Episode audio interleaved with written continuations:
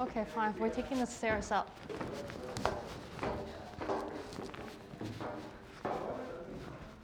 This is so scary. There's like holes in these stairs so you can see through it.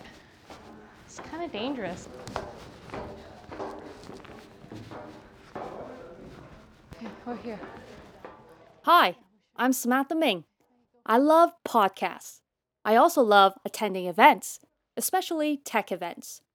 So I thought it'd be cool if I made a podcast about that.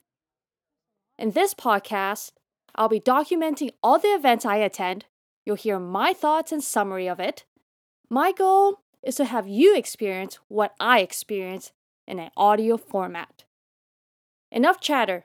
Let's get started. Excuse us, ladies and gentlemen. One, two.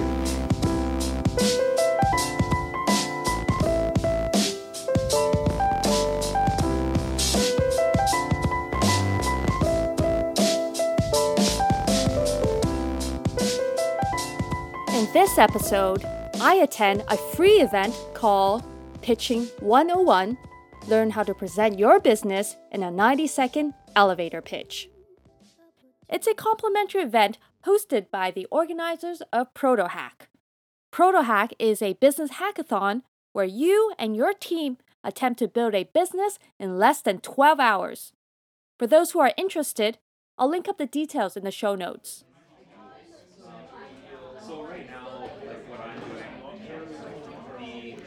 The networking already started when I arrived. There were roughly around 40 people at the event. It was hosted at a co working space in Gastown, Vancouver. The goal of this event is to provide some guidance of how to deliver a pitch. They recruited two speakers tonight, Paul and Kevin. Paul is the owner of a consulting firm for entrepreneurs and startups, where he coaches them how to present and pitch to investors.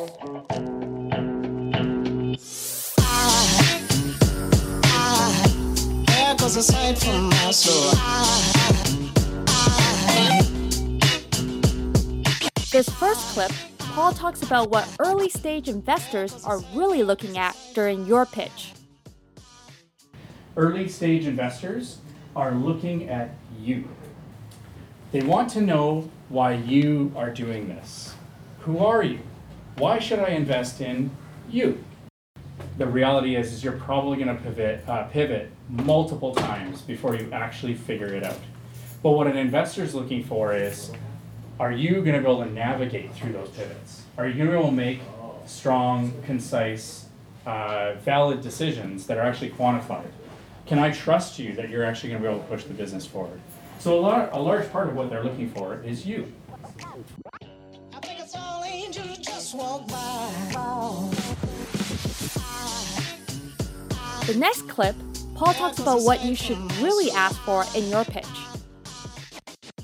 Ultimately, what I always recommend to people is what you should be looking for is M&M. And in that exact order, mentors, network, and money. The reason that that is stated is because one will technically lead you to the other. So if you have a good mentor, he's going to mentor you or they're going to mentor you and they're going to show you how to create network or they're going to introduce you to network or teach you how to properly navigate that network right? Especially if you don't have a lot of experience at it. If you have a strong network well the bigger your network the more access potentially to capital that you have. And you might not even know it sometimes you don't even know until you start asking Now there goes a sight from my soul. A lot of people, when giving their pitch, try to cover everything or go super in depth. Paul talks about why this is a mistake. The thing that I would recommend to all of you, if you're doing a 90 second pitch, say, um, even arguably in a two minute, because it's not that much more, the reality is that sometimes we get in our own heads. We become non objective and non subjective. To us, everything's important. But you have to know about how big this is, and you have to know that this thing does this, and oh my god, and this is the language I'm building it in, right? Most of the time, they don't care. These are the things they care about. What is the problem? How are you solving it? Who's involved? What's the opportunity? And what are you asking for to make it happen? The key part of this is remember that this is really just to get a further conversation. This is flirting, right? This is a flirt. I want to get the further conversation. I want to get that coffee. Because I do have people that have asked me, like, well, why 90 seconds anyway? And I say to them, well, 90 seconds, sure, you're not going to get a check from 90 seconds, absolutely. Mm-hmm. But what you will get is a further conversation.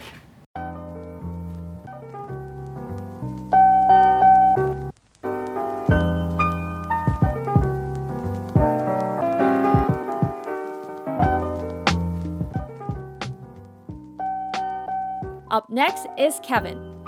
He's a fellow Toastmaster. His talk is about public speaking, what makes a good delivery, and what common mistakes to avoid.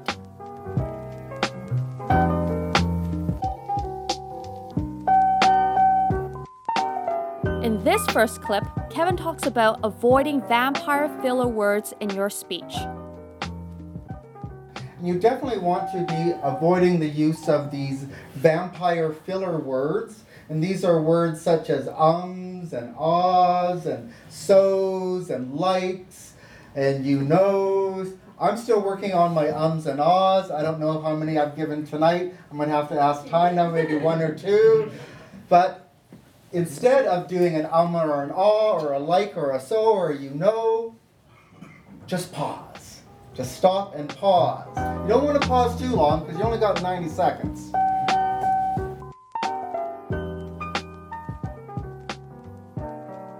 Have you ever forgotten something while you're delivering your speech?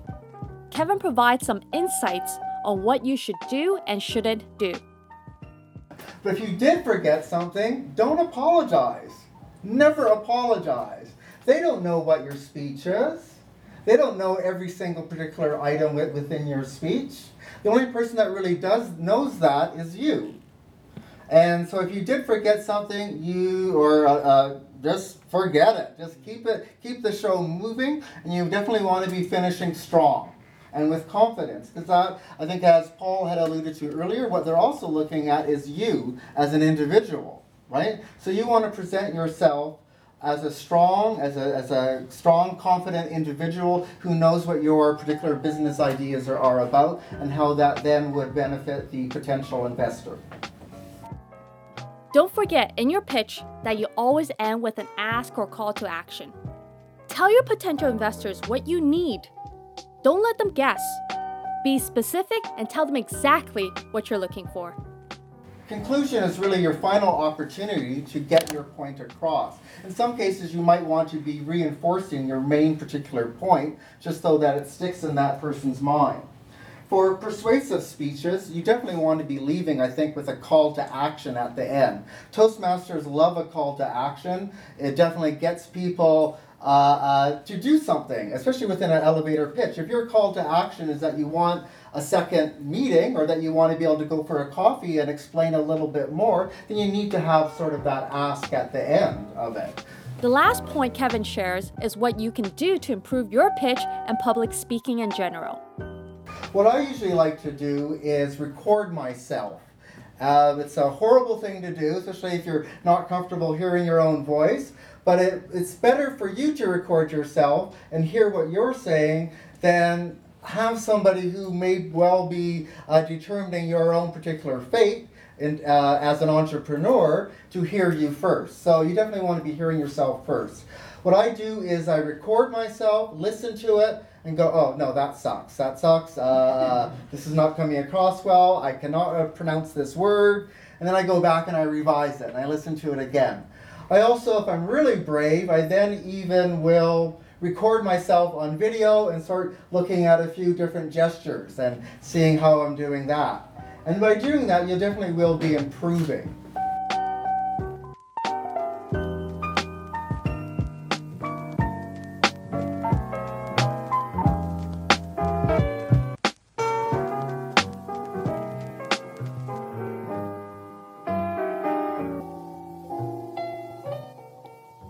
With the speeches over, it was time for the audience to pitch.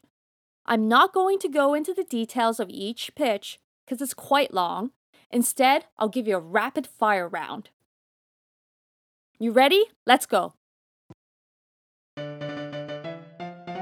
I'll just start on this. It's a lucrative business. It's a platform for urban farmers. Very simple process. Why us? Make sure that you have the ask. Don't apologize. It's about the requirements of passion. I'm super passionate about it. Hey y'all, the problem, Uber for my lunch. Thank you. Though I'm still kind of We had really amazing icons. Well, it does or it doesn't. Uh, one of the problems, so what I want to build is a whiteboard system. Um, I thought it was really good. Uh, my name is John, and my project is called What We are not rational creatures. Don't apologize. We make short-term emotional choices that compromise our long-term. Don't apologize. For the MVP stage and receiving CTO guidance, uh, fintech guidance. Everything before that, fantastic. And that concludes the event. But don't go yet. You still haven't heard my review of the event.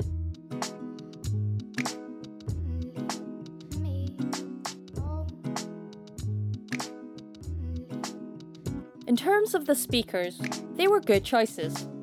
Paul talked about the structure of a successful pitch, while Kevin talked about the delivery of a pitch. Overall, this was a good event, and I'm glad I attended. I had intentions of pitching, not because I had a business idea brewing up from before. But whenever given a chance to speak, I always try to take that opportunity. Because I'm a super nervous speaker, and I hate that. So I'm thinking if I keep practicing, maybe eventually it'll become so normal for me that I can speak to the crowd like I'm speaking to my friends without getting nervous. I would recommend this event to anyone who is in the process of building a business or plans on building a business. Here's the thing you're not just practicing your pitch to get some money from an investor. When you're building out a business, you're going to be pitching to potential co founders. You need to convince them why they should join your team. You'll be pitching to customers. You need to tell them why they should buy your product. You'll also be pitching to your parents, maybe, to get some extra funding or even a stranger on the bus who happens to be the nephew of the famous investor Chris Sacca. Pretty much you'll be pitching to anyone who is willing to give their time to listen. Because you just never know when an opportunity will present itself, and you need to be ready.